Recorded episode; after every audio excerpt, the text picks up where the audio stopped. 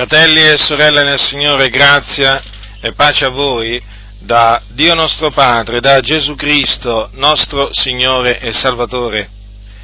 Nell'epistola di Paolo a Timoteo ci sono diverse cose che Paolo ha scritto a Timoteo affinché lui sapesse come bisogna comportarsi nella casa di Dio che è la Chiesa dell'Iddio vivente, colonna e base della verità. Tra queste cose, appunto, ci sono, ci sono queste, che riguardano i vescovi e i diaconi. Io mi limiterò a parlare naturalmente di come devono essere coloro che aspirano all'ufficio di vescovo Comunque sia, voglio leggere anche la parte dedicata ai diaconi, a quelli praticamente che vogliono, hanno desiderio a diventare diaconi in una comunità. Dice l'Apostolo Paolo a Timoteo, al capitolo 3 di Primo Timoteo. Leggerò dal capitolo, eh, dal versetto 1 al versetto 13. Certa è questa parola, se uno aspira all'ufficio di vescovo desidera un'opera buona, bisogna dunque che il vescovo sia irreprensibile, marito di una sola moglie, sobrio, assennato, costumato, ospitale, atto ad insegnare, non dedito al vino, né violento, ma sia mite, non litigioso, non amante del denaro, che governi bene la propria famiglia e tenga i figlioli in sottomissione. E in tutta riverenza, che se uno non sa governare la propria famiglia, come potrà avere cura della Chiesa di Dio? Che non sia novizio affinché divenuto gonfio d'orgoglio non cada nella condanna del diavolo. Bisogna inoltre che abbia una buona testimonianza da quelli di fuori affinché non cada in vituperio e nel laccio del diavolo. Parimenti i diaconi debbono essere dignitosi, non doppi in parole, non proclivi a troppo vino, non avidi di illeciti guadagni, uomini che ritengano il mistero della fede in pura coscienza, e anche questi siano prima provati, poi assumano l'ufficio di diaconi se sono irreprensibili. Parimente siano le donne dignitose, non maldicenti, sobrie e fedeli in ogni cosa. I diaconi siano mariti di una sola moglie e governino bene i loro figlioli e le loro famiglie, perché quelli che hanno ben fatto l'ufficio di diaconi si acquistano un buon grado e una gran franchezza nella fede che è in Cristo Gesù. Come potete vedere, peraltro, ci sono alcune, ci sono alcune caratteristiche, alcune qualità che eh, appunto devono avere coloro che aspirano all'ufficio di vescovi, di vescovo, che devono avere anche, anche i diaconi eh, i, i, la, differenza, eh, la, differenza, è che i diaconi, dato che sono coloro che sono preposti alle assistenze, alla diaconia praticamente, non devono essere atti a insegnare, perché non sono, non sono preposti ad insegnare eh, e quindi non sono preposti a ammaestrare il popolo, il popolo del Signore, ma eh, sono preposti a fungere, a svolgere delle funzioni, ehm, eh, a svolgere delle funzioni assistenziali nei riguardi dei, dei poveri, dei, dei, bisognosi, delle vedove, insomma, delle, degli anziani stessi e quindi eh, non, devono avere, mm, non, devono avere, appunto la caratteristica di essere atti a insegnare. Ecco perché appunto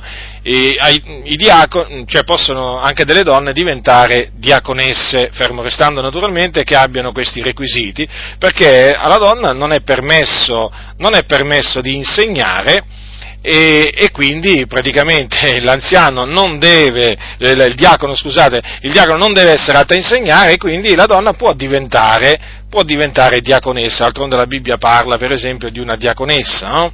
Febbe, e Paolo la menziona ai, eh, ai santi, nella, nella, sua, nella, sua, epistola ai santi di, eh, di Roma, vi ricordate, la scrisse proprio in fondo in fondo alla sua epistola quando disse vi raccomando Febe, nostra sorella, che è diaconessa della chiesa di Cencrea, perché la riceviate nel Signore in modo degno dei santi e le prestiate assistenza in qualunque cosa ella possa avere bisogno di voi, poiché ella pure, poiché ella pure ha prestato assistenza a molti e anche a me stesso, vedete? Diaconessa che aveva assistito molti, molti credenti e anche lo stesso Paolo, appunto perché vedete il diacono è preposto ad assistere e non a insegnare. Ma veniamo, eh, veniamo all'ufficio, all'ufficio di vescovo. Che cosa dice l'Apostolo Paolo? Innanzitutto l'Apostolo Paolo dice che se uno aspira all'ufficio di vescovo, desidera un'opera buona. L'ufficio di vescovo è quello naturalmente del sorvegliante, perché la parola greca per, tradotta con, con vescovo praticamente significa sorvegliante e il vescovo è colui che sorveglia, sorveglia. I vescovi sono i sorveglianti del gregge, del gregge del Signore e vengono appunto eh, costituiti dallo Spirito Santo eh, per eh, eh salvaguardare, salvaguardare il gregge del Signore, per proteggerlo e naturalmente anche per pascerlo, per quindi cibarlo. E l'Apostolo Paolo dice innanzitutto che se uno aspira, no, c'è questa aspirazione, desidera un'opera buona, quindi non ha un cattivo, non ha un cattivo desiderio, ha un buon desiderio. Però l'Apostolo Paolo dice anche come deve essere il vescovo o anziano, perché voi dovete sapere anche che i vescovi sono chiamati anche anziani. Questo gli anziani della Chiesa praticamente. Questo si deduce in maniera chiara e netta dal, da quello che è scritto negli Atti degli Apostoli in una circostanza quando Paolo, durante uno dei suoi viaggi eh, apostolici, da Mileto mandò ad Efeso a far chiamare gli anziani della Chiesa e quando questi furono venuti l'Apostolo Paolo tenne loro un discorso e tra le altre cose disse loro, badate a voi stessi, a tutto il gregge in mezzo al quale lo Spirito Santo vi ha costituiti vescovi, per pascere la Chiesa di Dio, la quale egli ha acquistata col proprio sangue. Vedete dunque, mandò eh, a chiamare gli anziani della Chiesa e poi li ha chiamati, li ha chiamati come? Li ha chiamati vescovi e dice che appunto lo Spirito Santo li aveva costituiti vescovi. Ora, devono avere dei requisiti colui che aspira all'ufficio di vescovo, che vuole fare l'anziano nella comunità, deve avere delle caratteristiche ben precise. Se non ha queste caratteristiche non può fare l'anziano, non può essere, diciamo, assunto hm, nell'ufficio di vescovo, non può, è vietato, perché naturalmente queste sono direttive date dall'Apostolo Paolo per lo Spirito Santo. Lui ha detto che così bisogna comportarsi nella casa di Dio e quindi chiaramente, siccome che eh, nella casa di Dio ci sono delle regole, queste regole vanno, vanno osservate. Questo non significa che se uno non ha queste caratteristiche non può frequentare i culti, eh? assolutamente, eh? badate, badate, bene. Cioè, qui dice, qui dice però che chi aspira all'ufficio di vescovo, deve essere così. Quindi, fermo restando che è un credente, eh, però non può, fare, non può, fare, il vescovo se appunto manca di questi, di questi requisiti. Anche di uno solo, eh? non necessariamente devono essere 3, 4, 5 requisiti che gli mancano, eh? anche uno solo. Allora, come deve essere il vescovo? Innanzitutto deve essere irreprensibile, quindi deve essere una persona contro cui appunto nessuno ha da dire alcunché di male. Cosa significa? Che praticamente non deve essere qualcuno accusato di essere un malfattore, di essere uno che viola la parola di Dio, di essere uno appunto dissoluto. È evidente questo. Perché se viene giustamente accusato di essere dissoluto, le accuse sono veraci. Se confermate sono veraci e quindi non può nella maniera più, eh, nella maniera più assoluta non può ambire all'ufficio di vescovo, deve essere semmai ammonito. Deve essere marito di una sola moglie. Cosa significa questo? Che non può essere marito di due, tre, quattro mogli. Ora, voi sapete che al tempo dell'Apostolo Paolo c'era la poligamia, cioè c'erano uomini, c'erano uomini che avevano più mogli. E voi sapete che nei paesi orientali, orientali la poligamia è ancora, è ancora diffusa.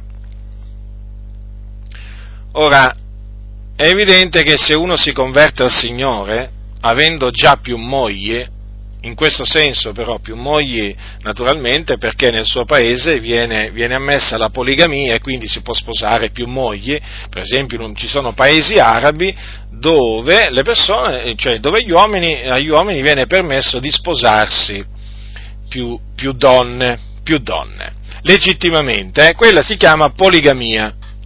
Ora, se un poligamo si converte al Signore, che fa? Caccia via tutte le mogli e se ne tiene una?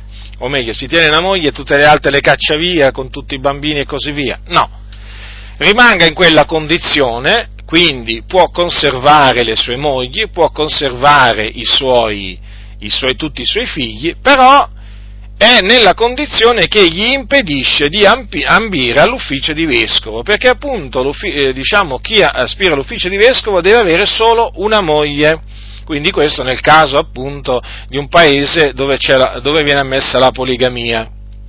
Ora, però ci sono dei casi, per esempio, dove alcuni sono divorziati e risposati.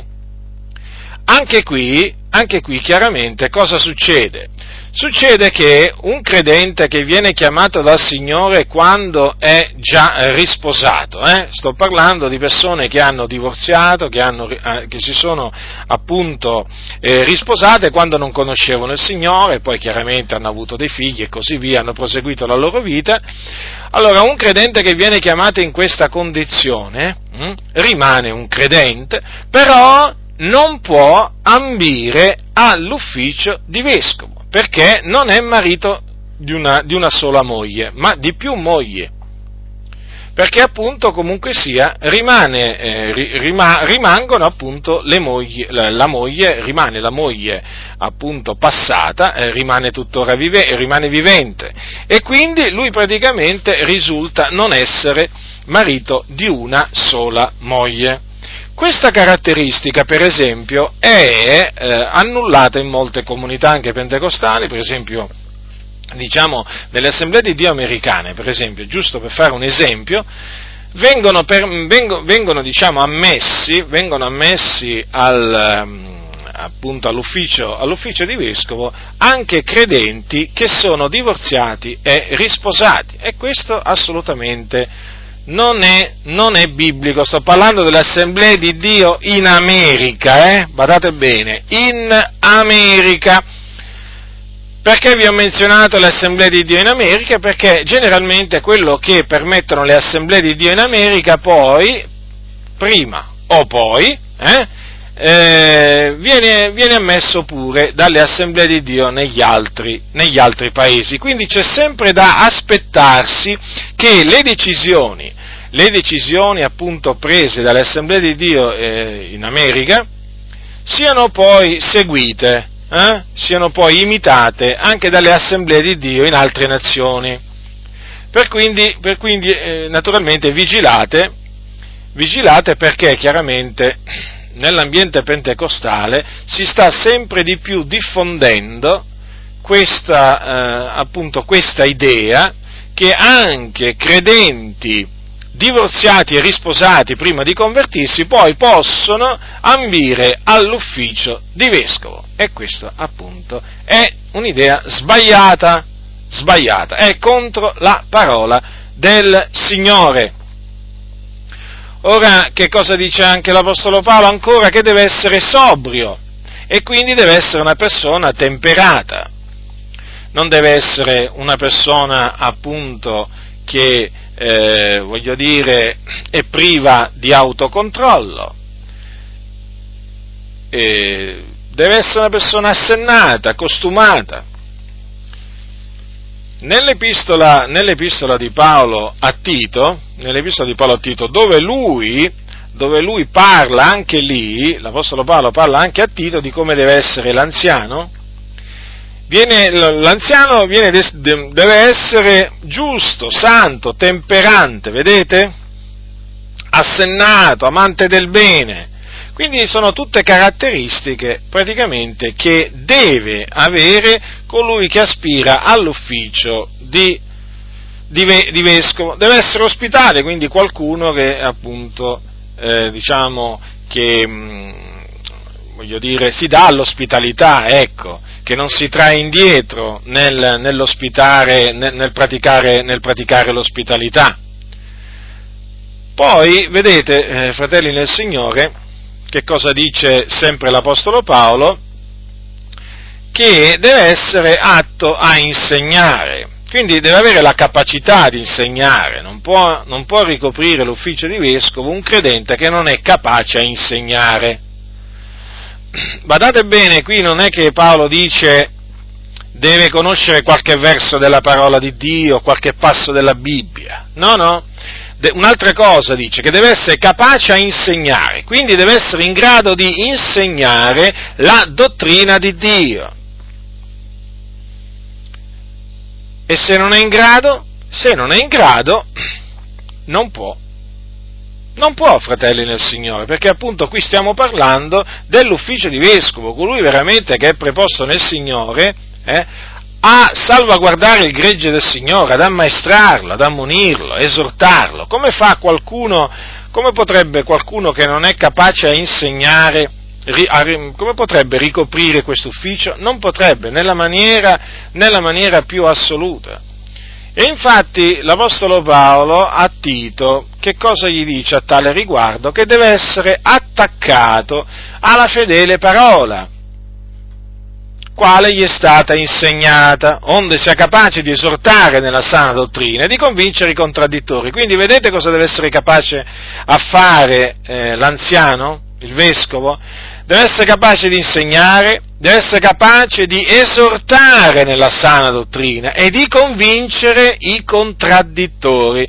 Vedete, c'è anche questa, diciamo, eh, capacità che deve avere capacità che deve avere. E naturalmente questo, diciamo, deriva dall'attaccamento alla parola, alla parola del Signore. Infatti vedete cosa dice l'Apostolo Paolo? Che deve essere attaccato alla fedele parola, quale gli è stata insegnata. Perché nel momento in cui sei attaccato alla fedele parola, allora poi sei anche capace di esortare nella sana dottrina, di convincere i contraddittori. Ma se non sei attaccato alla parola di Dio, che cosa pretendi di fare? Di esortare nella sana dottrina? Di convincere i contraddittori? Eh? Ah, nella maniera più assoluta, questo non può, questo non può succedere. E di fatti è un dato di fatto, eh? diciamo che coloro che non sono attaccati alla parola del Signore non sono capaci di esortare nella sana dottrina e di convincere i contraddittori. Quindi ci sono dei contraddittori, ci sono quelli che contraddicono, che contraddicono la verità, eh? che contraddicono. Certo, perché non è che tutti, voglio dire, accettano la verità, ci sono anche quelli che la contraddicono. E chi sono costoro? Eh, l'Apostolo Paolo li ha, diciamo, li ha menzionati chi sono. Infatti dice a Tito, poiché vi sono molti ribelli, cianciatori, seduttori di menti, specialmente fra quelli della circoncisione, ai quali bisogna turare la bocca, uomini che sovvertono le case intere, insegnando cose che non dovrebbero per amore di disonesto guadagno. Vedete dunque chi sono i contraddittori? Lo vedete? Mm. Allora, esistono questi contraddittori oggi? Ma certo, esistono e ce ne sono molti. Ce ne sono molti come ne esistevano molti ai giorni dell'Apostolo Paolo. Paolo come li chiama? Ribelli, cianciatori, seduttori di menti. Ora questi, fratelli nel Signore, non sono complimenti, eh? Lo vedete da voi stessi che non sono complimenti. Che cosa sono questi? Sono dei giudizi. Sono dei giudizi che Paolo lancia contro costoro e sono dei giudizi giusti, non ingiusti ma sono dei giudizi giusti perché appunto costoro sono quelli che contraddicono la dottrina di Dio. E dunque vedete che l'Apostolo Paolo esprimeva in questo caso un giudizio, quindi è lecito giudicare coloro che contraddicono in questa maniera, chiamandoli ribelli, cianciatori e seduttori di menti. Ci sono alcuni invece, anzi non alcuni, molti, che non vogliono, non vogliono che si esprimano questi giudizi nei confronti dei contraddittori. Ma noi non possiamo, non, non possiamo, diciamo, evitare di esprimere questo giudizio perché l'Apostolo Paolo lo ha espresso così tanto tempo addietro. E quindi noi ci associamo all'Apostolo Paolo e chiamiamo i contraddittori, li chiamiamo ribelli, cianciatori, seduttori di menti. Vedete? Ribelli perché si ribellano alla parola del Signore, ai comandamenti di Dio, cianciatori perché si sono abbandonati alle profane ciance, seduttori di menti perché seducono, seducono le menti, seducono le menti appunto di tanti. In che maniera? Con dolce e, lusing- e lusinghiero parlare. Eh? Allora, costoro, a costoro che cosa bisogna fare? Come bisogna comportarsi verso costoro? Paolo dice che bisogna turargli la bocca. Ora, come gli si tura la bocca a quelli appunto che proferiscono ciance? Parlandogli, esortandoli, riprendendoli, ammonendoli. Voi pensate che si possa loro turare la bocca mettendosi a pregare? No, non è questo infatti che l'Apostolo Paolo chiama a fare. L'Apostolo Paolo, vedete, in questo caso chiama a turare, invita a turare la bocca a costoro. Cosa deve fare dunque l'anziano? Deve essere in grado di turare la bocca ai ribelli, ai cianciatori, ai seduttori di menti. Se non è in grado di turargli la bocca, non può fare l'anziano, non può farlo, fratelli nel Signore, non può assolutamente farlo. Allora, costoro, questi contraddittori, sono quelli che sovvertono le famiglie, famiglie intere, insegnando cose che non dovrebbero per amore di disonesto guadagno. In chiaro, quest'oro sono dei ribelli, quindi sono mossi dall'amore del denaro e insegnano false dottrine spinti dalla loro cupidigia. Oggigiorno ce ne sono molti di questi che insegnano cose che non dovrebbero per amore di disonesto guadagno, ci sono quelli che appunto impongono la decima, eh? maledicendo coloro che non la daranno. Poi ci sono coloro appunto eh, che insegnano il messaggio della prosperità, anche loro naturalmente sono dei ribelli, dei cianciatori, dei seduttori di menti.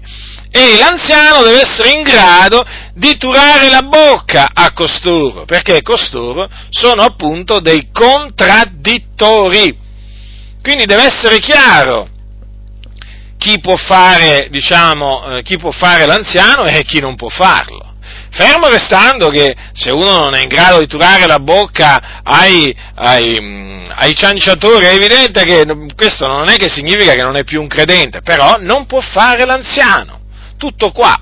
Ci sono delle cose, delle caratteristiche, ribadisco, che l'anziano deve avere, o comunque chi aspira all'ufficio, all'ufficio di vescovo. Quindi, vedete, fratelli nel Signore, L'anziano, il vescovo, deve essere capace a insegnare, capace a esortare nella sana dottrina e di convincere i contraddittori. Eh? È importante questo, fratelli del Signore, come naturalmente sono importanti tutte le altre caratteristiche. Come vi dicevo prima, alla donna non è permesso di insegnare. Voi sapete che l'Apostolo Paolo dice chiaramente la donna impari in silenzio con ogni sottomissione, poiché non permette alla donna di insegnare né di usare autorità sul marito, ma stia in silenzio. Quindi è evidente che se alla donna non è permesso di insegnare la dottrina di Dio, voglio aggiungere, perché ci sono quelli naturalmente, e eh, sapete a chi mi riferisco, che dicono che qui l'Apostolo Paolo diceva che lui non permetteva alla donna di insegnare le false dottrine. No, no, no, assolutamente. L'Apostolo Paolo no, non permetteva alla donna né di insegnare le false dottrine neppure la sana dottrina. Questo, questo, è il punto che ancora molti non hanno capito. Ma molti appunto hanno ricorso, sono ricorsi a questo sotterfugio, a questo sofisma, eh, di aggiungere, eh, non permettere alla donna di insegnare le false, le false dottrine. Praticamente prendono l'esempio di Jezebel e dicono vedi? Ecco, Jezebel insegnava false dottrine, ecco, alla donna non è permesso di insegnare false dottrine, come, come, come, se invece fosse permessa alla donna di insegnare la retta dottrina, ma non è così, alla donna non è permesso di insegnare la, la, retta, la retta dottrina. e, e, e, ricordo appunto che l'unica donna che insegnava, eh, di cui è scritto proprio che insegnava nel Nuovo Testamento, è appunto Jezebel che insegnava false dottrine. E l'Apostolo Paolo lo dice chiaramente perché alla donna non è permesso di insegnare, come anche eh, non le è permesso di usare autorità sul, sul marito o sull'uomo, perché Adamo fu formato il primo e poi Eva, e Adamo non fu sedotto, ma la donna, essendo stata sedotta, cadde in trasgressione. Quindi non ci può essere nessuna donna a ricoprire l'ufficio di vescovo. Non può esserci fratelli nel Signore, perché il vescovo deve essere proprio atto a insegnare e alla donna non è permesso di insegnare. Voi sapete invece che oggi ci sono, diciamo, nelle comunità evangeliche, e sempre più anche nelle comunità pentecostali, donne a cui viene permesso di insegnare. Hm? E veramente stanno aumentando, aumentando, sempre di più, di pari passo con la diffusione appunto del femminismo nella società. Eh? Più si diffonde il femminismo e più si diffonde l'idea anche nelle comunità che siccome che la donna è uguale al, al, diciamo, all'uomo e allora può fare le medesime cose nella Chiesa di Dio, ma non è assolutamente, non è assolutamente così, non è una questione, diciamo, è, mm, la questione non è che ai tempi di Paolo le cose erano diverse di come sono adesso, no, le cose sono tali e quali come erano tempi, ai tempi dell'apostolo, dell'apostolo, Paolo, e quindi voglio dire, questa cosa non va permessa, non permettiamo alla donna di insegnare, quindi non permettiamo alla donna di ricoprire l'ufficio di vescovo, perché, perché lo Spirito Santo ha detto queste cose per mezzo dell'apostolo Paolo. Siccome noi crediamo che l'apostolo Paolo parlava da parte di Dio, eh, e non diceva queste cose di suo, noi evidentemente a distanza di tutto questo tempo riteniamo che queste parole dell'Apostolo Paolo vanno osservate come tutte, come tutte le altre. Quindi alla donna non va permesso di insegnare, assolutamente, come quindi naturalmente di conseguenza non, non, non, non le è permesso di, eh, di ambire all'ufficio, all'ufficio, di vescovo. Quindi insegnare, eh, vedete che qui qui c'è scritto di insegnare. Allora, vorrei mh, mm, brevemente soffermarmi no, su questa, su quest, ulteriormente su questa capacità, perché oggi c'è un'idea dell'anziano che è tutta particolare. Praticamente si sono fatti questa idea, no? che basta che l'anziano va sul pulpito no? e parla della donna samaritana, no? Parla di Zaccheo, di Bartimeo, ci fa un commentino, no? E quello naturalmente eh, rende atto, cioè, cioè voglio dire, fa apparire, fa apparire il credente atto a, eh, diciamo, eh, insegnare e quindi, eh, diciamo, capace di, ehm, di, ambire, di, di fare l'anziano. Non è così, fratelli nel Signore, no, no, non è assolutamente così. Deve essere in grado di insegnare la dottrina di Dio e quindi la dottrina che insegnava l'Apostolo Paolo. Non è che deve essere in grado di salire sul pulpito e, di, e commentare la moltiplicazione dei pani, o la storia, diciamo, di Bartimeo, o l'incontro di Gesù con Zaccheo, o di dire qualche cosa in merito all'incontro di Gesù con la Samaritana. No, fratelli nel Signore, no, fratelli nel Signore. Chi aspira a, a, diventare vescovo deve essere capace di insegnare la dottrina, cioè di trasmettere ai santi gli insegnamenti che ci sono appunto nel Nuovo Testamento, dagli insegnamenti di Gesù agli insegnamenti degli Apostoli. È su questo appunto che voglio insistere, fratelli del Signore, e voglio insistere con forza, perché Paolo diceva a Timoteo, ordina queste cose e insegnale. Ecco, quindi noi sappiamo quali sono le cose che Paolo ordinava di insegnare.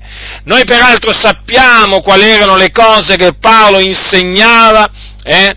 e che tuttora, benché morto, insegna ancora. Basta leggere le sue epistole, fratelli, sono quelle le cose che vanno insegnate. E oggi nella Chiesa manca l'insegnamento, manca l'insegnamento. Ci sono dietro i pulpiti tanti, ma dico ma tanti che non sono capaci di insegnare.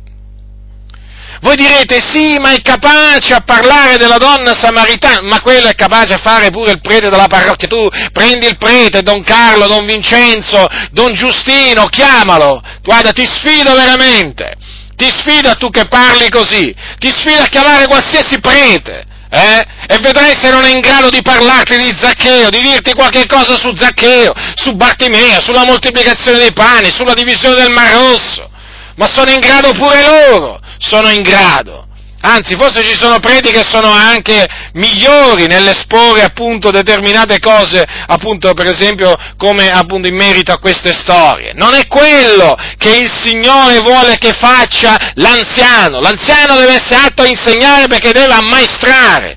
Questa è la ragione per cui oggi nelle chiese manca l'ammaestramento, manca l'insegnamento perché vengono eletti, eh, diciamo, ad anziani, diciamo, a vescovi, eh, persone che non sono capaci a insegnare sono capaci di andare dietro un pulpito, scriversi, diciamo, un piccolo sermoncino, appunto tratto, per esempio, dall'Antico Testamento, sono capaci di allegorizzare, ma non è che sono capaci loro, è naturalmente una, un qualche cosa che si tramanda nelle comunità, no?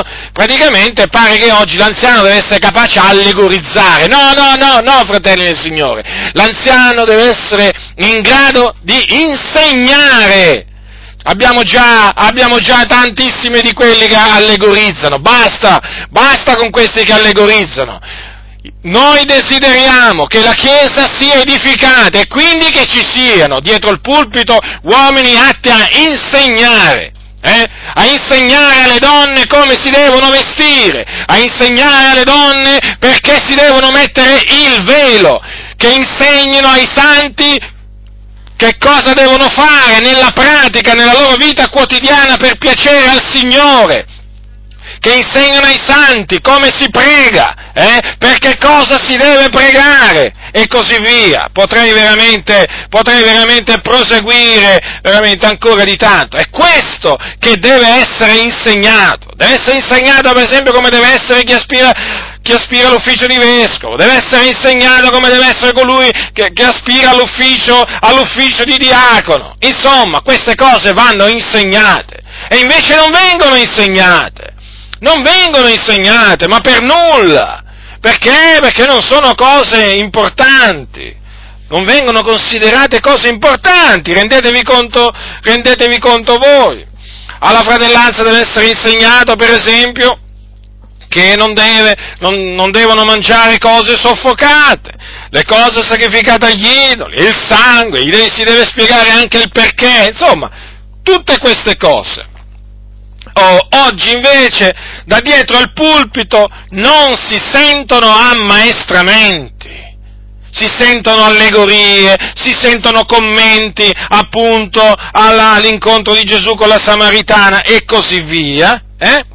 Però non c'è l'ammaestramento, infatti il popolo non è ammaestrato e infatti il popolo non cresce, perché se non c'è l'ammaestramento non c'è crescita, c'è la crescita spirituale solamente in presenza di coloro che insegnano la dottrina di Dio, la sana dottrina, così tanto disprezzata in mezzo alle chiese, così tanto disprezzata. Poi non ci meravigliamo di vedere chiese allo sbando, credenti che non sanno discernere la destra dalla sinistra, che chiamano il bene male, eh, il bene male, pensate un po' voi e il male lo chiamano bene, non ci sorprendiamo perché manca l'ammaestramento. Ci sono credenti credenti veramente che non sentono mai parlare degli insegnamenti che Paolo trasmetteva ai santi. Come mai? Integralmente proprio. Come mai questo? Perché c'è il disprezzo verso la sana dottrina.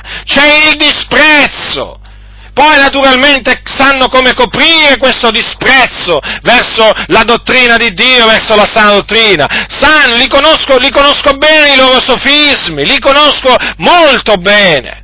Ma poi alla fine scava, scava e ti rendi conto, ti rendi conto di che cos'è che c'è dietro questa mancanza di ammaestramento. Eh? C'è proprio il disprezzo verso la dottrina di Dio, perché viviamo in un tempo in cui molti non sopportano la dottrina di Dio. Sono appunto i tempi di cui parlava l'Apostolo Paolo. Eh, quando diceva verrà il tempo che non sopporteranno la sana dottrina, ma per prurito d'udire si accumuleranno dottori secondo le loro proprie voglie e distoglieranno le orecchie dalla verità e si volgeranno alle favole. E dunque la ragione per cui manca l'ammaestramento, eh, certo perché mancano coloro che ammaestrano, ma perché c'è il disprezzo verso la dottrina di Dio, non la sopportano la dottrina di Dio. Oramai lo abbiamo compreso questo in maniera molto chiara e lo vogliamo dire veramente con altrettanto chiarezza. Badate bene, fratelli del Signore, badate bene che c'è un disprezzo verso la dottrina di Dio, eh, che sta montando nelle comunità in maniera spaventosa, oramai da tanti decenni. E questo disprezzo viene coperto, viene coperto, viene dissimulato molto abilmente, eh, molto abilmente con vari, con vari, con vari sofismi. Le cose che Dio ordina di insegnare vengono calpestate, vengono derise, schernite.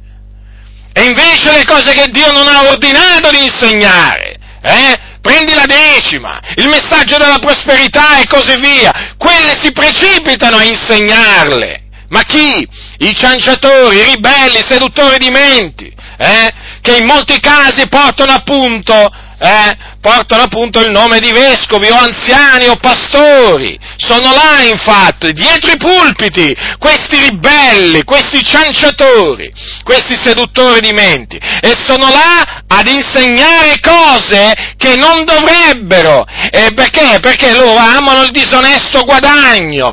Ecco dunque perché dobbiamo assistere e assistiamo a questo vergognoso spettacolo in mezzo alla casa dell'Iddio vivente, che dal pulpito si sentono non solo persone che non sono capaci a insegnare la dottrina di Dio, ma che insegnano cose che vanno contro la dottrina, la dottrina di Dio. Vedete la decima per esempio. Conoscete un pastore che non insegna la decima? Eh? La maggior parte la insegna. Eh? La maggior parte insegnano la decima, gli fa comodo. Perché? Perché sono cupidi di disonesto guadagno e se non dai la decima ti maledicono.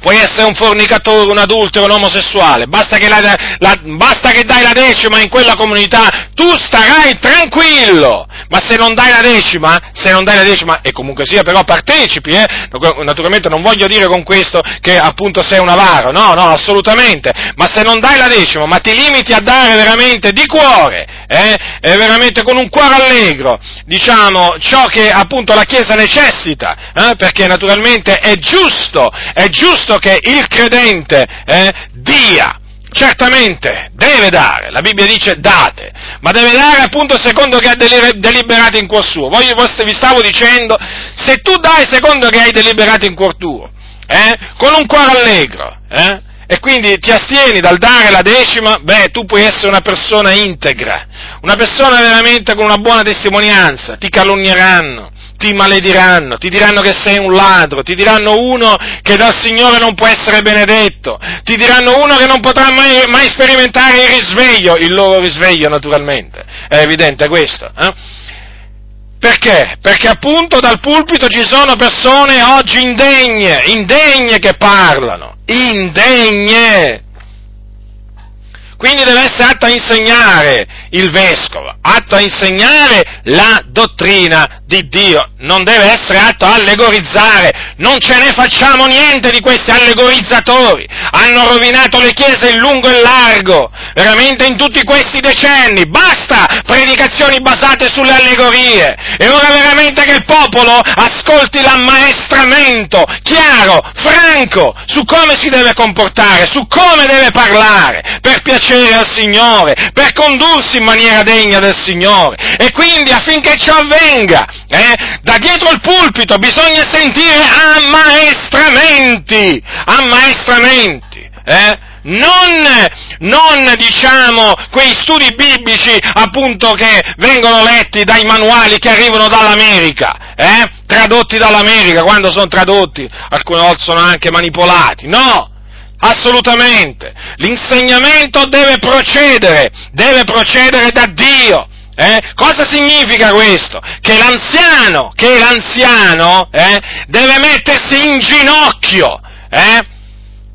deve mettersi in ginocchio e chiedere a Dio quello che lui vuole che sia dato alla Chiesa. Non si deve basare sui manuali, eh? nella maniera più assoluta. Si inginocchia, eh? confidando nel Signore, pregando il Signore e chiedendogli appunto di mettergli in cuore l'insegnamento che lui vuole che la Chiesa, diciamo, ascolti, di cui la Chiesa ha bisogno.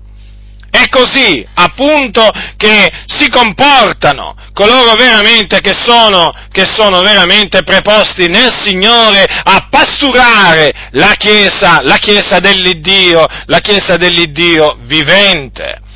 Dunque, fratelli del Signore, vigilate, vigilate perché veramente è tempo, è tempo veramente di, di, dire, di dire queste cose con, con, molta chiarezza, veramente siamo nauseati, siamo nauseati di sentire queste predicazioni senza capo né coda, eh? Vogliamo che la Chiesa ascolti insegnamenti e la domenica, la domenica, perché dico la domenica?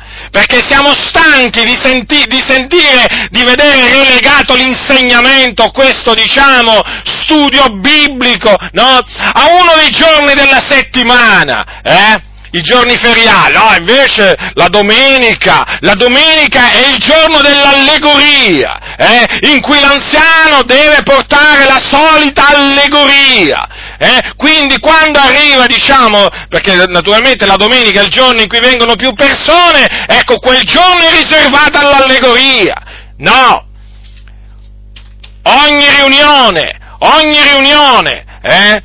in ogni riunione della Chiesa, deve esserci un ammaestramento, perché l'anziano è messo lì per ammaestrare.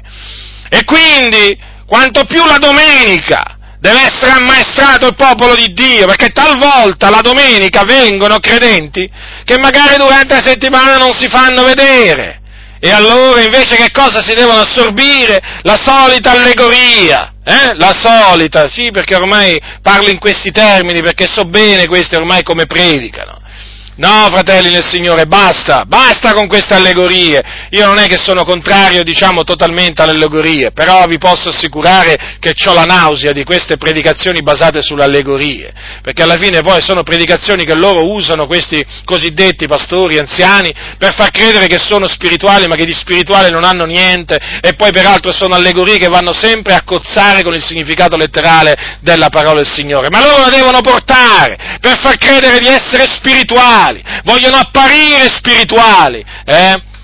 ma cominciassero a camminare in maniera degna del Vangelo per essere dichiarati spirituali, eh? perché questi veramente dal pulpito usano l'allegoria per apparire spirituali quando nella vita di tutti i giorni sono oltremodo carnali e mondani. Infatti avete notato, eh, quando portano queste loro pompose predicazioni, queste predicazioni vuote, eh, danno l'apparenza di essere spirituali, eh? si riempono la bocca di parolone. Eh, poi cosa succede? Appena scendono dal pulpito non li riconoscete più. Appena, appena scendono dal pulpito, eh, non ne parliamo quando escono dal locale di culto, lì proprio veramente assomigliano ai pagani della strada, parlano come quelli della strada, sì, sì, ragionano come quelli della strada, vivono come quelli della strada, cioè praticamente come i pagani. E così stanno le cose. Così stanno le cose, profonda ignoranza. Eh? Persone che si dicono anziani di chiesa che non conoscono le scritture, non conoscono le scritture, fratelli nel Signore. E allora chi li ha messi là costoro? Chi li ha messi là? Il Signore? No, li ha messi la loro organizzazione. Eh? La loro organizzazione perché la loro organizzazione, eh, alla loro organizzazione non interessa niente di quello che dice l'Apostolo Paolo, non gli interessa niente, ve lo posso assicurare ve lo posso assicurare che non gli interessa niente. Sì, si riempiono la bocca l'Apostolo Paolo, era l'Apostolo dei Gentili, sì, accendono qualcosa sull'Apostolo Paolo, ma se c'è un Apostolo che detestano oggi la maggior parte delle chiese, soprattutto pentecostali, è proprio l'Apostolo Paolo. E questo lo posso gridare veramente da sopra il tetto. Da sopra il tetto lo posso gridare. L'ho potuto appurare. L'Apostolo Paolo è veramente l'Apostolo disprezzato in mezzo alle chiese pentecostali. Perché? Qualcuno dirà, come fai a dirlo? Beh, basta vedere come viene trattato, come vengono trattati i suoi insegnamenti. Basta vedere questo, sapete? Basta vedere questo. Vengono disprezzate le sue parole perché c'è veramente nel cuore, è stato seminato nel cuore delle chiese il disprezzo verso il nostro caro fratello Paolo, eh? che alcuni si dilettano a schernire, a oltraggiare, a offendere, ma che noi siamo pronti a difendere, perché se c'è veramente un uomo di cui noi siamo sicuri che era un uomo di Dio, è proprio l'Apostolo Paolo, ma altrettanto diciamo che se siamo sicuri, eh, se ci sono uomini veramente, se ci sono uomini in mezzo alla Chiesa, eh? fasulli, eh? uomini di Dio fasulli. Noi vi possiamo dire con certezza che tra questi fasulli ci sono tutti coloro che scherniscono Paolo, offendono l'Apostolo Paolo e contrastano l'Apostolo Paolo. Ve lo diamo per certo questo. È gente che gonfia e non sa nulla. È gente che langue intorno a questioni, a dispute di parole, dalle quali nascono contenzione e acerbe discussioni, uomini privati della verità, corrotti di mente. Così dice la scrittura, e noi così li definiamo, questi cosiddetti servi del Signore, che non servono assolutamente il Signore, perché non seguono e non vogliono seguire le orme dell'Apostolo Paolo. Paolo ha detto a Timoteo, ordina queste cose e insegnale ma loro si fanno due risate di queste, di queste parole, si fanno due risate, due, quattro, quanto, quanto mi pare, ma vi posso assicurare che veramente si ridono delle parole dell'Apostolo Paolo costoro, si ridono. Ecco perché esortiamo i fratelli ad uscire da queste chiese, ad uscire, separarsi, lo ribadisco e lo ribadirò ancora fino a che veramente avrò l'alito di vita. Uscite da queste chiese, date vita delle chiese in casa, riunitevi nelle case. Ma fratelli del Signore, non continuate a perdere tempo in queste comunità eh, dove, veramente, dove veramente non vi insegnano niente, perché poi la realtà è questa, non vi insegnano niente, ma perché? Beh, perché non ci sono uomini atti a insegnare dietro il pulpito, perché costoro non amano la dottrina. Perché, vedete fratelli del Signore, chi è atto a insegnare eh, è atto a insegnare perché ama la dottrina perché ama la dottrina. E allora naturalmente, chiaramente, questa attitudine che gli dà il Signore, chiaramente, deriva dal, eh, voglio dire, eh, cioè conferma che quest'anima, quest'anima ama la dottrina, ama l'insegnamento, quindi lo vuole trasmettere. Eh? Ma chi non ama la dottrina? Chi non vuole trasmettere la dottrina degli apostoli? Ma che cosa gli interessa? Ma che cosa gli interessa se uno non ama la dottrina degli apostoli trasmetterla agli altri? E dunque, vedete, chi aspira all'ufficio di vescovo desidera un'opera buona, eh? ma appunto deve essere atto ad insegnare, non deve essere dedito al vino, quindi non deve essere uno che si ubriaca, eh? Non deve essere uno che si ubriaca. Il vino si può bere, eh? ma bisogna essere temperati nel bere il vino come anche le bevande alcoliche. Se uno è dedito al vino, eh, non può assolutamente fare, eh, fare il, l'anziano. Eh? Mm. Anche questo, fratelli del Signore. Naturalmente anche uno praticamente che esagera nel mangiare, no? che diciamo è un mangione, è evidente, perché? Perché non è temperato, non è temperante, è evidente questo, no? Non può fare l'anziano un mangione, eh? Eh, o un beone. Purtroppo, fratelli del Signore, qui si sta assistendo che praticamente l'Apostolo Paolo dice una cosa, questi ne fa, molti ne fanno un'altra, proprio fanno l'esatto opposto. Eh, la cosa è triste, ma perché non c'è amore per la dottrina, lo ribadisco. Tutto parte da lì, dalla mancanza di amore, di rispetto verso la dottrina di Dio. Eh? Ci sono anziani ubriaconi, ma erano ubriaconi anche prima di essere fatti anziani, lo sapevano tutti, li hanno fatti, li hanno fatti anziani, eh? come anche persone che erano violente, prima di essere fatti anziani, li hanno fatti anziani, perché non deve essere nemmeno violento l'anziano, non deve essere manesco. Comprendete? Allora deve essere mite, mansueto. Quindi una persona umile, non deve essere litigiosa, quindi non deve essere un attaccabrighe, oggi sono chiamati così, eh? Persona attaccabrighe, no? A cui piace litigare, no?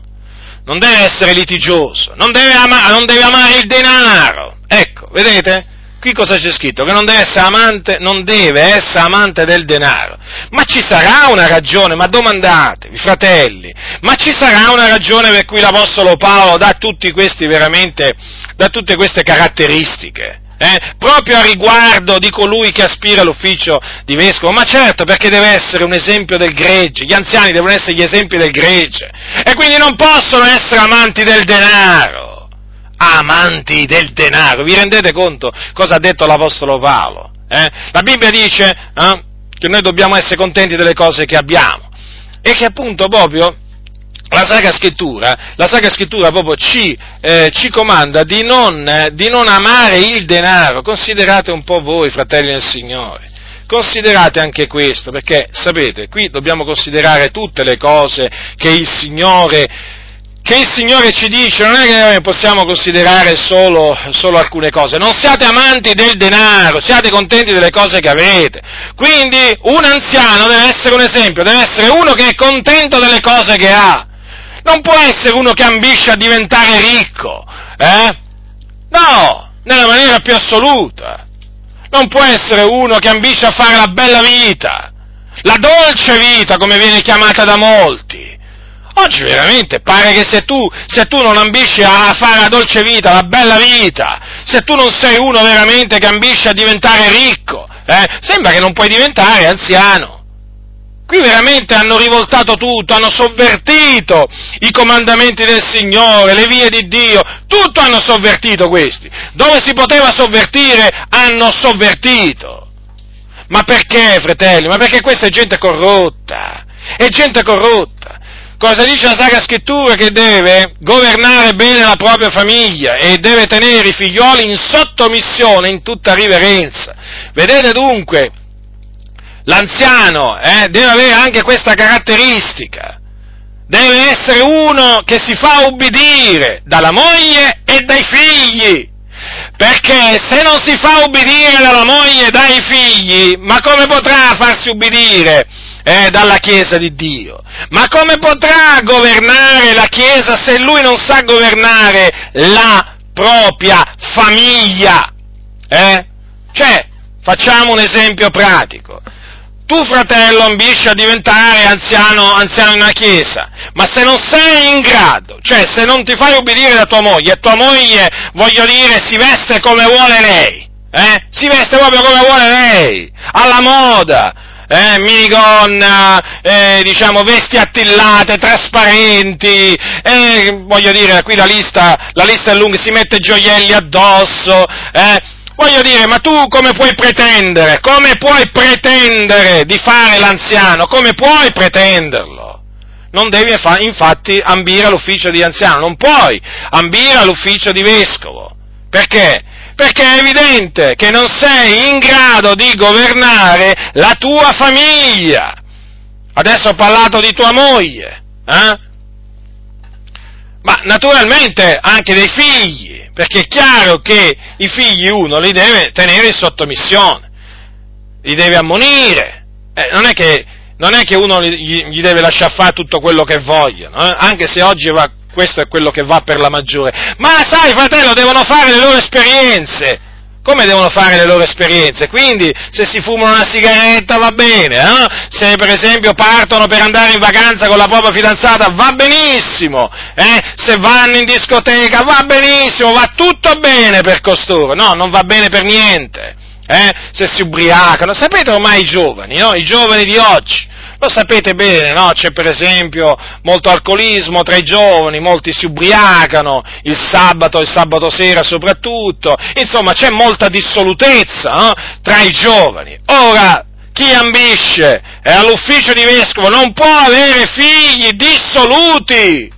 questo dice la Sacra Scrittura, perché deve essere irreprensibile, non è che possono andare da lui e dire ma tu eh, prima pensa alla tua famiglia, no, non glielo devono poter dire perché lui ha una famiglia sottomessa, infatti la Bibbia dice che deve avere, deve avere figliuoli fedeli, che non siano accusati di dissolutezza né insubordinati, vedete voi? Eh? E quanti, quanti oggi che sono appunto anziani e che hanno proprio i figli dissoluti, che sono veramente tra i peggiori elementi del paese, non solo della Chiesa, ma del paese, tutti lo sanno, tutti lo sanno, lo sa pure la denominazione, ed ecco là, il padre di quei dissoluti eh, che c'ha in casa, dov'è? Dietro il pulpito della, della, della Chiesa evangelica pentecostale. Eh? E che cosa ci sta a fare là? E sta là a parlare di Zaccheo, di Bartimeo, della donna samaritana, della divisione del Mar Rosso. Che cosa volete che va a dire uno che ha veramente i figli dissoluti? Ma voi pensate che potrà esortare a santità la Chiesa, i figli degli altri? Pensate voi che uno che ha una moglie che non gli ubbidisce, pensate voi che potrà andare a esortare le mogli degli altri fratelli? Eh, eh, ci provi ci provi, ci provi e poi vedrà che cosa succede, ma è evidente che non può, non può, non può. Perché proprio come dice la Sacra Scrittura, se uno non sa governare la propria famiglia, come potrà aver cura della Chiesa di Dio? Quindi è evidente, è evidente che uno deve dimostrare prima di sapere governare la propria famiglia, perché altrimenti dove va? Ma dove pretende di andare? Cosa pretende di fare? Non potrà nella maniera più assoluta. Se non è in grado di esercitare autorità sulla propria moglie, eh, sui propri figli, vi posso assicurare che non potrà esercitare autorità su nessun altro. E poi gli sarà sempre rinfacciato, pensa a tua moglie prima, pensa ai tuoi figli, certo, perché sono lo scandalo della Chiesa. E questo cosa, è quello che succede, fratelli del Signore. Vedete perché l'Apostolo Paolo dice queste cose? Eh? Comprendete? E invece oggi anche questa caratteristica proprio non viene assolutamente considerata. Sapete cosa dicono appunto? Eh fratello, che cosa vuoi? Ai giorni nostri era diverso, adesso che vuoi i figli? Eh, i figli, sai, certe cose le capiscono prima e poi bisogna fargli fare le loro esperienze. Ecco, vedete, i sofismi, eh?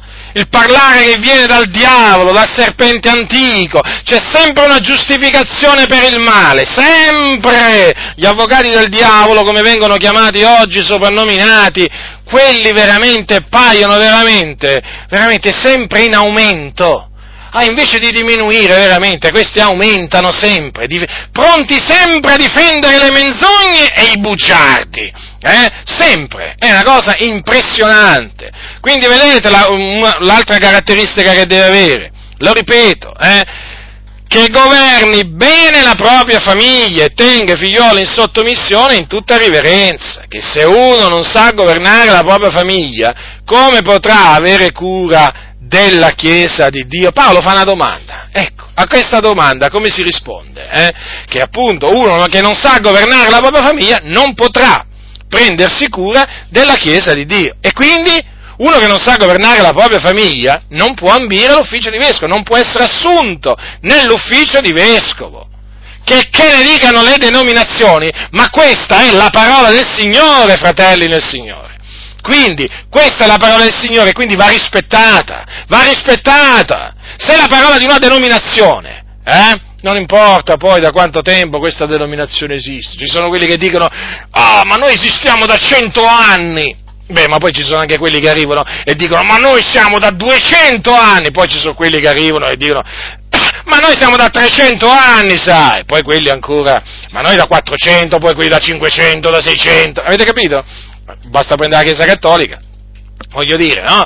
Maestra di menzogne. Che cosa dice la Chiesa Cattolica? Ma noi esistiamo da migliaia di anni, che cosa, ci, che cosa volete trasmetterci voi adesso? Eh, voi protestanti, eh, che siete sorti lì nel XVI secolo, eh? per mezzo di un frate ribelle, loro lo chiamano così, no? Ma che cosa pensate che ci, di, venirci, di venirci a dire voi, eh? Voglio dire, Noi abbiamo, voglio dire, una, una tradizione millenaria. Ma noi, ma noi siamo da molti secoli. Dove eravate voi? Dove eravate voi del Medioevo, lo dicono, no? È evidente, no? Eppure, vedete, la Chiesa Cattolica Romana quante menzogne insegna contro la verità, eh? E così stanno, sono diventate le, le denominazioni evangeliche, eh? Il nostro movimento risale al 1900 e così via, no? Chiaramente al 1908 in Italia il movimento diciamo il primo decennio, diciamo il primo decennio del 1900, del, appunto dello scorso secolo, il movimento pentecostale, no? E allora chiaramente, sai, quando tu gli vai a dire certe cose, loro appunto, siccome che non sanno come rispondere con la parola del Signore, e ti dicono, ma noi abbiamo sempre insegnato così, è da cento anni che insegniamo così, mo arrivi tu, mo arrivi tu e ci vieni a insegnare in un'altra maniera. No, no, io non è che arrivo dopo di voi, eh? voi siete arrivati dopo l'Apostolo Paolo. Eh? Voi siete arrivati dopo l'Apostolo Paolo e siete arrivati a contraddire l'Apostolo Paolo, quindi dovete tornare a ubbidire all'Apostolo Paolo. Io semplicemente trasmetto quello che l'Apostolo Paolo trasmetteva e che trasmetterebbe oggi se fosse in vita. E quindi eh, non importa se avete 100 anni, 200, 500, 600, non interessa proprio niente. Questa è la parola di Dio che va osservata. E quindi non si possono prendere le, paro- le parole dell'Apostolo Paolo e rilegarle al primo secolo, eh, dopo Cristo, ai suoi giorni, e dire, vabbè, ma questo era valido per l'Apostolo Paolo, adesso non è più valido. No, no, questo è valido oggi come era valido allora. Eh? E ricordatevi, queste sono parole ispirate. Ispirate ispirati da Dio, eh, dallo spirito della verità. E allora, quelle affermazioni che vanno contro queste cose, da quale spirito vengono? Dallo spirito dell'errore, perché esiste anche lo spirito dell'errore che si camuffa da spirito della verità. Ecco, vedete dunque, fratelli nel Signore, attenetevi a quello che sta scritto, ve ne troverete sempre bene, sempre che non sia novizio. Ecco che cosa dice ancora l'Apostolo Paolo, non deve essere convertito da poco tempo, per quale ragione affinché divenuto gonfio d'orgoglio non cada nella condanna del diavolo. Vedete dunque? Eh? L'orgoglio è sempre in agguato, soprattutto quando uno è giovane nella fede, quando uno è appena convertito, convertito da poco. Eh? Quello è un periodo, un periodo, particolare, io l'ho vissuto e vi posso dire che l'orgoglio, l'orgoglio spia alla porta il giovane credente. Eh? Badate, l'orgoglio spia alla porta, diciamo, tutti quanti noi, ma in particolare quelli che sono convertiti da poco tempo. Eh? Mm. Quindi è evidente che coloro che sono convertiti da poco tempo non possono ambire all'ufficio di vescovo. Eh? Perché? Eh, l'Apostolo Paolo dice, affinché divenuto gonfio d'orgoglio non cada nella condanna del diavolo. Quindi l'esempio del diavolo è preso per spiegare appunto che cosa succede appunto a colui che si inorgoglisce, cade nella, nella stessa condanna del diavolo. Bisogna inoltre che abbia una buona testimonianza da quelli di fuori, affinché non cada in vituperio e nel laccio del diavolo. Vedete, fratelli del Signore? Deve avere una buona testimonianza e quindi non può essere uno che ruba, non può essere uno che mente, non può essere, non può essere uno che, diciamo, si dà i piaceri della vita, non può essere un dissoluto, non può essere, non può essere se non può essere, non può essere, perché deve avere una buona testimonianza da quelli di fuori. Quelli di fuori, quando la Bibbia parla di quelli di fuori, eh, per contrapporli a quelli di dentro, quelli di fuori sono i non credenti, i pagani, quelli che non conoscono il Dio. Ora, devono dare una buona testimonianza di colui appunto che aspira all'ufficio di vescovo. Hai capito? Cioè, devono, in altre parole, dire, è una persona onesta, è una persona sincera, è una persona umile, è una persona modesta, eh? è una persona che ti dice la verità, è una persona buona. Ecco, questa è una buona testimonianza, è una buona testimonianza, fratelli nel Signore. Badate bene, badate bene che oggi, che oggi per buona testimonianza, sapete che cosa intendono le chiese, molte chiese? Il contrario. Voi direte, ma possibile Giacinto? Ma veramente? Ma più di, uno, spesso, più di uno mi ha detto, fratello, sai, io all'inizio, di, quando tu dicevi certe cose, pensavo che esagerassi. Poi ho, ho, potuto veramente toccare con mano che le cose stanno così e il Signore mi ha confermato che le cose stanno così. Quando io vi dico che per molte chiese oggi eh, avere una buona testimonianza significa proprio il contrario, cioè avere una cattiva testimonianza, credetemi è così. Credetemi è così. Perché praticamente oggi c'è questa idea perversa che veramente si è fatta strada nelle chiese, che si ha una buona testimonianza quando ci si conforma al mondo. Sì, sì, questa è una delle ultime macchinazioni del diavolo ordite contro, contro la Chiesa dell'Iddio vivente. Far credere che la buona testimonianza si acquisisce praticamente facendo come si vuole, disubbidendo ai comandamenti del Signore. Ti conformi al mondo? Vai dietro la moda? Ti vai a divertire? Hai una buona testimonianza, perché quelli del mondo praticamente non hanno nulla di male da dire di te, ecco, ecco, ecco loro come la, la mettono, no, perché sei uno di loro, quindi, quindi c'hai una buona testimonianza. Non li esorti a ravvedersi peccatori? Eh? C'hai una buona testimonianza, gli dici Gesù ti ama, ma quelli non aspettano altro, c'hai una buonissima testimonianza. Hai capito? Hai capito che cosa dicono, che cosa dicono taluni? C'hai figli dissoluti? Eh? che vanno a ballare, che vanno al cinema, vanno a divertirsi, vanno in vacanza con la propria ragazza, c'hai una buona testimonianza. Perché? Ma perché non hanno niente da dire quelli del mondo contro di te?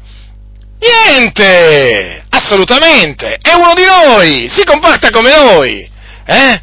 È una, fam- è una, brava famiglia! Avete sentito quante persone oggi dicono? Eh? È una brava famiglia! Eh? Cosa significa una brava famiglia? Eh? Che fanno tutto quello praticamente che fa la maggioranza. Quindi quando appunto ci sono certe chiese che nel momento in cui quelli del mondo dicono sì, è una buona famiglia quella, no? È come noi, allora dicono che c'è una buona testimonianza, invece è proprio il contrario, quelli hanno una cattiva testimonianza.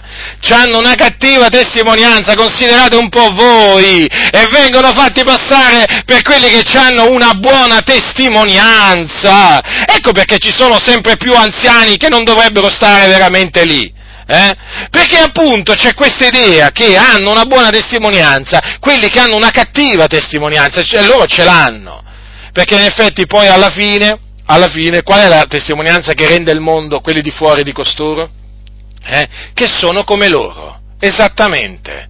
Fanno, dicono, eh, ragionano come loro. Quindi, alla fine, praticamente, quelli del mondo, quelli del mondo praticamente li elogiano, li elogiano perché non hanno niente da dire contro e quindi per queste chiese hanno una buona testimonianza, quando questi veramente hanno una pessima testimonianza e sono di scandalo, sono di scandalo nel paese, non solo nella chiesa ma anche nel paese, perché tutti sanno, tutti sanno che il figlio dell'anziano Ecco, il giovane, quel giovane, te lo ricordi? Eh? Te lo ricordi? Quello convive.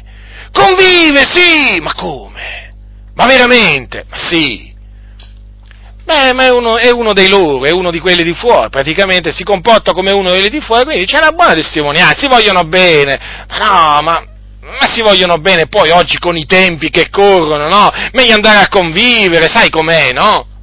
E quindi, e l'anziano c'è il figlio che convive, o la figlia che convive, no? Che è ragazza madre. Ma è una brava, è una brava famiglia. Eh, c'è, la figlia, c'è la figlia che è rimasta incinta. Eh, vabbè, cosa vuoi? Deve fare anche lei la sua esperienza. Fanno, hanno fatto questa esperienza prematura. Comunque, che vuoi? Chi siamo noi da giudicarli? Dio ci accoglie così come siamo. Ah, è così, diciamo, come quelli del mondo, come quelli del mondo. Ma potrei proseguire, potrei proseguire, eh? La moglie dell'anziano è una maldicente, calunnia, diffama eh, ma è come quelli del mondo, voglio dire, no? ne parlano bene. Eh, quindi, vedete, alla fine, fratelli del Signore, che cosa sta succedendo? Che tante chiese sono in balia di uomini che non dovrebbero essere lì, che non sono stati costituiti dallo Spirito Santo vescovi, eh? ma nella maniera più assoluta, sono stati costituiti, sì, sono stati costituiti anziani dalla Chiesa, ma la Chiesa essendo ribelle, essendo ribelle, ha costituito, ha eletto ribelli, Perché è evidente, è evidente, un'assemblea ubbidiente eh, eleggerà all'ufficio di anziano chiaramente coloro che ubbidiscono alla parola del Signore, eh, come anche come diaconi. Un'assemblea invece, eh, cioè un'assemblea ribelle chiaramente è così, no? Un'assemblea ubbidiente, allora, Facciamo le, co- eh, diciamo le cose come stanno. Allora, un'assemblea ubbidiente alla parola del Signore, che si prefigge di ubbidire alla parola del Signore, eleggerà, eleggerà appunto persone che ubbidiscono alla parola del Signore, no? sia nell'ufficio di, di, vescovo, sia nell'ufficio di diacono. Ma è chiaro che invece l'assemblea ribelli, no? Eh? Che cosa vi spendete da, da, assemblee ribelli? Oggi molte chiese sono assemblee di ribelli che vogliono compiacere a tutti tranne che al Signore, vogliono compiacere alla propria denominazione ribelle, vogliono compiacere al mondo ribelle, ma non vogliono compiacere al Signore. Per quale ragione, fratelli nel Signore? Domandatevi, ma sicuramente molti di voi se lo saranno anche domandati. Ma perché, vedete, fratelli, conformarsi alla parola di Dio significa significa naturalmente prendere le distanze, prendere le distanze da questo presente secolo malvagio e quindi apparire, perché appunto si appare, diversi, diversi. E nell'apparire, nell'apparire diversi naturalmente c'è un prezzo da pagare perché si viene odiati, si viene vituperati, si viene calunniati e perseguitati. E oggi la Chiesa non vuole essere perseguitata, vituperata e ingiuriata, no, vuole essere rispettata dal mondo capite? Vuole essere rispettata dal mondo, vedete? Perché oggi le denominazioni evangeliche tendono a voler diventare come la Chiesa Cattolica Romana. Eh? diciamo che sono già diventate come la Chiesa Cattolica Romana, no? tale la madre e tale le figlie, no? e praticamente il modo di ragionare è lo stesso. Quindi lungi da loro il desiderare di conformarsi alla parola del Signore. Perché? Se si conformano alla parola di Dio, e significa questo prendere alla lettera la parola di Dio, cosa succederà? Succederà che cominceranno a dirti che sei una setta, che siete dei fanatici, che siete esagerati, che non, siete, non camminate al passo dei tempi, eh, e dite poco, e dite poco. Questi non vogliono assolutamente non vogliono assolutamente, diciamo, eh, essere, soffrire a motivo del Vangelo queste chiese. E quindi, tra le altre cose, appunto, eleggono alla, diciamo, all'ufficio di vescovo persone che non ne sono degne, persone che non ne sono degne, che non hanno assolutamente il favore dell'Eterno e questo si vede, e questo si vede, e persone che sono poi la rovina delle chiese, sì, proprio la rovina, perché se le chiese poi si trovano in questo stato, in questo stato, eh, eh, lo si deve appunto proprio a questo, al rifiuto che c'è in queste comunità di ubbidire alla parola del Signore, non vogliono ubbidire alla parola del Signore, vogliono, vogliono avere anziani che praticamente li lasciano sbizzarrire, li lasciano sfrenare dietro i piaceri della vita, le concupiscenze mondane che praticamente gli fanno fare tutto quello che vogliono. Praticamente è questo che vogliono molte chiese. Ecco perché poi alla fine ci sono persone dietro i pulpiti che non ci dovrebbero essere di queste, di queste comunità, ma perché sono stati eletti dalle comunità stesse. È chiaro, è chiaro. E allora e allora che cosa si può pretendere? Che cosa ci si può aspettare di buono da una comunità ribelle? Eh? Che appunto si ribella ai comandamenti del Signore che ha dato tramite gli apostoli? Ribellione sopra ribellione, dissolutezza sopra dissolutezza, scandali dopo scandali. È evidente perché non c'è alcun freno. Tutti sono liberi appunto di fare quello che vogliono loro. E di fatti si vede. E di fatti si vede. Ma è così quindi chiaramente ecco che appunto vengono eletti all'ufficio di anziani persone indegne di ricoprire quel ruolo, come anche naturalmente il ruolo di diaconi, eh? non, vi, non, non pensate non pensate che qui le cose cambino. Ecco perché poi chiaramente eh, si assiste a questo, a questo veramente, spettacolo vergognoso che diventa sempre più vergognoso e scandaloso, eh, e di anziani che praticamente introducono nelle chiese tutto tutto, dalla musica rock cosiddetta cristiana, al teatro, al cinema, a tutti i divertimenti di questo mondo, ma proprio tutti tutti, tutti, che introducono la sensualità, tutto, veramente, ma perché è evidente, la Chiesa vuole così, come diceva il Signore, come diceva il Signore agli israeliti, no? quando li biasimava, diceva il mio popolo ha piacere che sia così. Vedete dunque?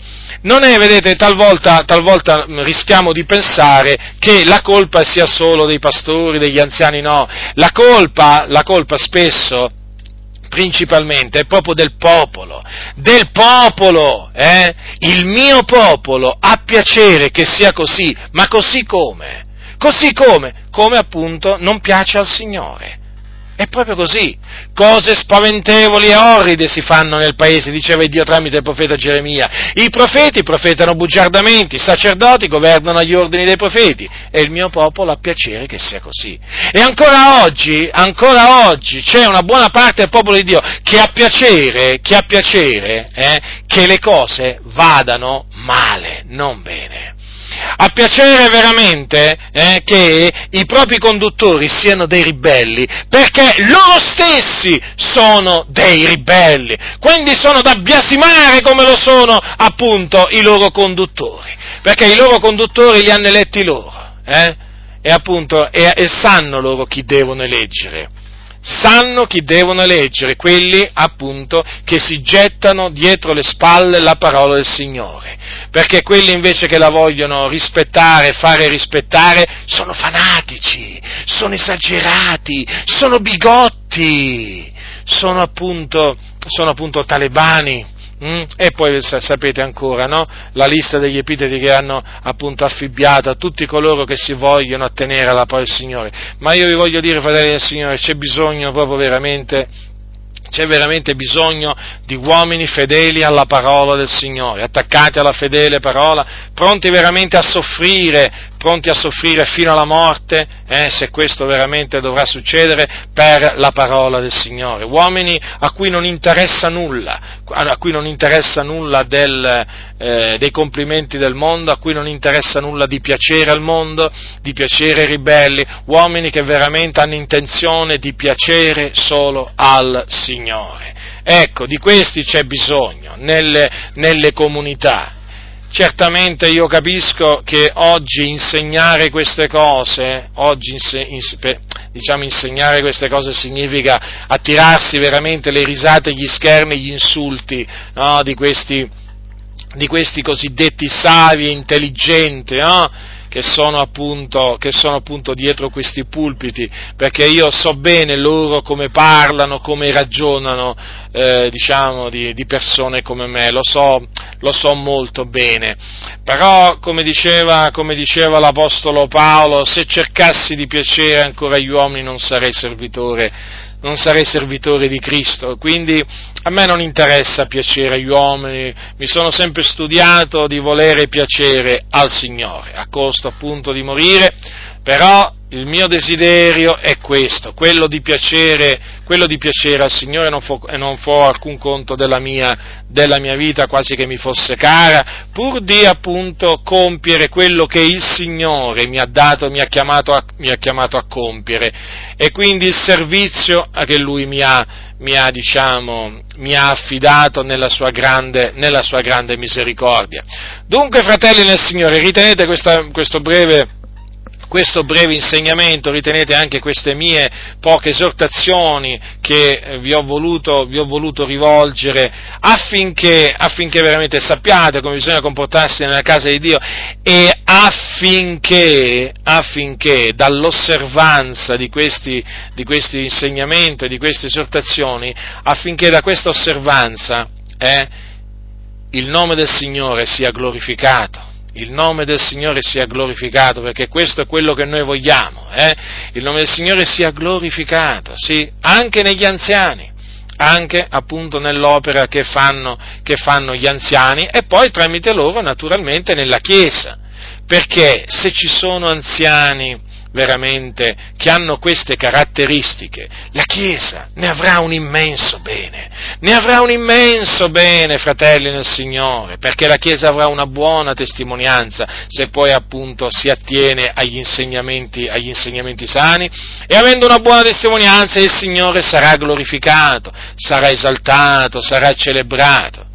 Ma invece, se la Chiesa si getta alle spalle questi insegnamenti, se la, se, la, se la, Chiesa si getta alle spalle queste esortazioni, ma che, testimoni, cioè, che testimonianza pensate voi ave, possono avere gli anziani e la Chiesa stessa? Una pessima testimonianza. E di fatti, cosa succede? Succede che per tante persone del mondo bisogna dire, eh, eh, dicono le cose come stanno a riguardo di determinati anziani e delle, delle, loro chiese. È evidente, fratelli e signori. E non, e non si, si, può dire niente, sapete? Quando, quando le persone del mondo eh, dicono, sai, l'anziano, l'anziano di quella chiesa, eh, mi ha rubato dei soldi. Hm? O quell'altro dice, o quell'altro dice, sai, l'anziano di quella chiesa c'ha l'amante. Cioè, voi che, se, la, se la cosa è risaputa da tutti, se ci sono le prove, se ci sono le testimonianze, eh? Ma che cosa, che cosa pensate che io gli vada a dire? E che cosa pensate che gli vada a dire? Che hai torto? No, se hanno ragione, hanno ragione. Ma perché il mio popolo, come dice il Signore, ha piacere che sia così. Eh? Quando si sentono persone del mondo che dicono, ma lo, lo sai che l'anziano di quella chiesa ha la figlia che è rimasta incinta, convive con un ragazzo, eh? Eh, se la cosa è vera, che cosa gli andate a dire? Che cosa gli andate a dire? Che non è vero? No, è vero. E le cose stanno così. Ma poi non parliamo degli anziani che sono omosessuali. Eh, ci sono pure questi. E quando la cosa è comprovata, che cosa, pensate, che cosa pensate che c'è da dire a queste persone che rendono questa testimonianza? Che hanno ragione. Ma perché oggi, ve lo ripeto, le chiese, la maggior parte delle chiese sono chiese ribelli, assemblee di ribelli, dove regna la ribellione. E vogliono questi, vogliono questi. Ma d'altronde, ma Prendiamo per esempio le chiese valdesi. Eh? Le chiese valdesi sono a tutti gli effetti chiese evangeliche, sulla carta naturalmente, in teoria sono chiese evangeliche, chiese protestanti, chiese cristiane evangeliche. Ma voi sapete quante chiese, quante chiese valdesi ci sono? Eh? Che hanno pastori omosessuali? Eh? Omosessuali! Poi naturalmente ci sono pure le pastoresse lesbiche. Hm? Ecco perché loro hanno pure il pastorato femminile e naturalmente hanno pure le pastoresse lesbiche. E chi li vuole così? E chi li vuole? Cioè, riflettete, eh, li vuole la Chiesa. E questi sarebbero degli evangelici. E questi sarebbero degli evangelici che quando si presenta appunto il nuovo pastore che è omosessuale, dichiarato omosessuale, che dal pulpito dice, fratelli, io sono omosessuale, gli applaudono. Ecco, naturalmente ho estremizzato, ma siccome che esistono questi casi estremi, naturalmente ve li faccio presenti. Guardate che nelle chiese pentecostali più o meno è così, eh? Tutti sanno, però è come se gli applaudessero, capito? Eh, c'è una debolezza. E qual è questa debolezza? C'è un amante. Ah, è una debolezza. Ah, quell'altro anche c'ha una debolezza. E qual è? È un ladro. È una debolezza. Quell'altro è un ubriaco. Ah, una debolezza pure questa. Ho capito. Insomma, sono tutti deboli qua. Ma io li chiamerei perversi questi, corrotti, indegni. Eppure, vedete, fratelli del Signore, oggi che cosa succede? Che appunto vogliono queste persone indegne a ricoprire l'ufficio di anziano. C'ha una laurea, lo sai? Ma per me ne può avere pure dieci. Ma se non ha le caratteristiche che ha detto che deve avere l'Apostolo Paolo, chi aspira all'ufficio di vescovo, quello lì non può assolutamente diventare, non può essere eletto anziano. Eh, ma parla bene, lo sai? Non mi interessa. La Bibbia non è che dice che deve parlare bene, deve essere atto a insegnare, è diverso, è diverso. Ci sono alcuni che sanno parlare bene ma non sono capaci a insegnare. Lo sapevate questo? Eh? Guardate che la lista è lunga, eh? Sanno parlare bene, ma non sono capaci a insegnare. Sembra, sembra, una cosa, voglio dire, contraddittoria, ma le cose stanno così. Sanno, eh, sa, sanno, parlare bene, sanno mettere le parole una dopo l'altra, eh?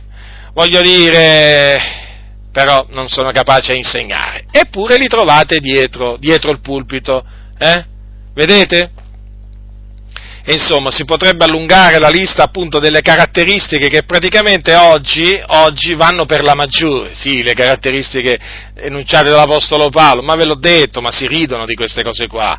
Loro adesso hanno, hanno, hanno stilato un'altra lista, hanno stilato un'altra lista. Naturalmente noi quella lista non ci interessa, la rigettiamo, eh, proprio, la rigettiamo proprio, proprio, fratelli nel Signore, la rigettiamo categoricamente perché quella lista praticamente è la rovina delle chiese evangeliche, la rovina, la rovina, fratelli nel Signore, la rovina. Addirittura ci sono denominazioni che permettono, che permettono, oltre che naturalmente pastori omosessuali, pastori appartenenti a società segrete. Ma voi considerate, parlo delle chiese evangeliche, eh, fratelli del Signore, denominazioni evangeliche, cioè rendetevi conto voi veramente come si sono ridotte molte denominazioni evangeliche, come si sono ridotte è veramente scandaloso, scandaloso. Ver- e poi naturalmente ci si, ci si sorprende, ci si sorprende. Di che cosa ci si deve sorprendere nel vedere appunto lo stato delle chiese, eh? l'attuale stato delle chiese? Ma se appunto le parole di Paolo vengono rigettate hm? e sono state sostituite con altre parole che sono stolte, eh? Cioè, ma che cosa, che cosa, prete, che cosa ci aspettiamo? Che cosa ci aspettiamo? Qui c'è da aspettarsi solo il peggio. Eh? E infatti le, le, queste chiese stanno andando di male in peggio. Eh, così, sono destinate ad andare di male in peggio. Quindi, fratelli del Signore, quello che vi ho voluto trasmettere è questo. Sappiate appunto quali sono le caratteristiche che deve avere colui che aspira all'ufficio di vescovo. Sono queste, sono queste, naturalmente che Paolo poi ha confermato a Tito. Sono queste. Quindi ritenetele, ritenetele queste cose eh, e non disprezzatele, non disprezzatele, perché nel momento in cui vi mettereste a disprezzare le parole dell'Apostolo Paolo ne avreste del male, ne avreste del male e sicuramente vi fareste nemici di Dio, proprio assicurato l'inimicizia di Dio è assicurata verso quelli veramente che prendono i suoi comandamenti e li rigettano. Quindi rimanete amici di Dio, non diventate nemici di Dio, perché questa è la parola di Dio. Eh? Chi rigetta questa parola non si, pensi, non si pensi di continuare ad essere amico di Dio, perché se questa è la parola di Dio, per forza di cose, nemico di Dio, nemico di Dio diventa se la rigetta. Eh? Quindi ritenete le cose che ha detto il nostro caro fratello Paolo da Tarso eh? e mettetele, mettetele, in pratica, mettetele in pratica affinché veramente la Chiesa, la Chiesa eh, diciamo, si comporti, affinché la Chiesa si comporti come si, deve, come si deve comportare, cioè affinché la Chiesa si comporti in maniera degna, degna del Signore e quelli di fuori non abbiano nulla di male a dire di noi eh?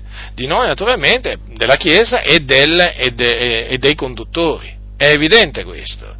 Ricordatevi che si osserva la parola di Dio eh, per, non, eh, per, per, per evitare che la dottrina sia biasimata. La si osserva affinché il nome del Signore sia esaltato, fratelli del Signore, affinché il nome di Dio non sia bestemmiato, perché nel momento in cui noi trasgrediamo la parola del Signore, poi eh, poi sia la dottrina che il nome di Dio verranno biasimati. Cosa vuoi fare? Che la dottrina di Dio e il nome di Dio siano biasimati a cagione tua? Eh? O forse vorrai che il nome del Signore e la dottrina di Dio siano onorati eh? a cagione tua?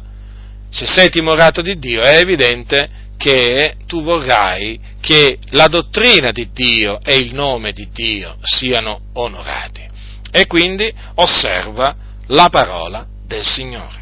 La grazia del Signore nostro Gesù Cristo sia con tutti coloro che lo amano con purità incorrotta. Amen.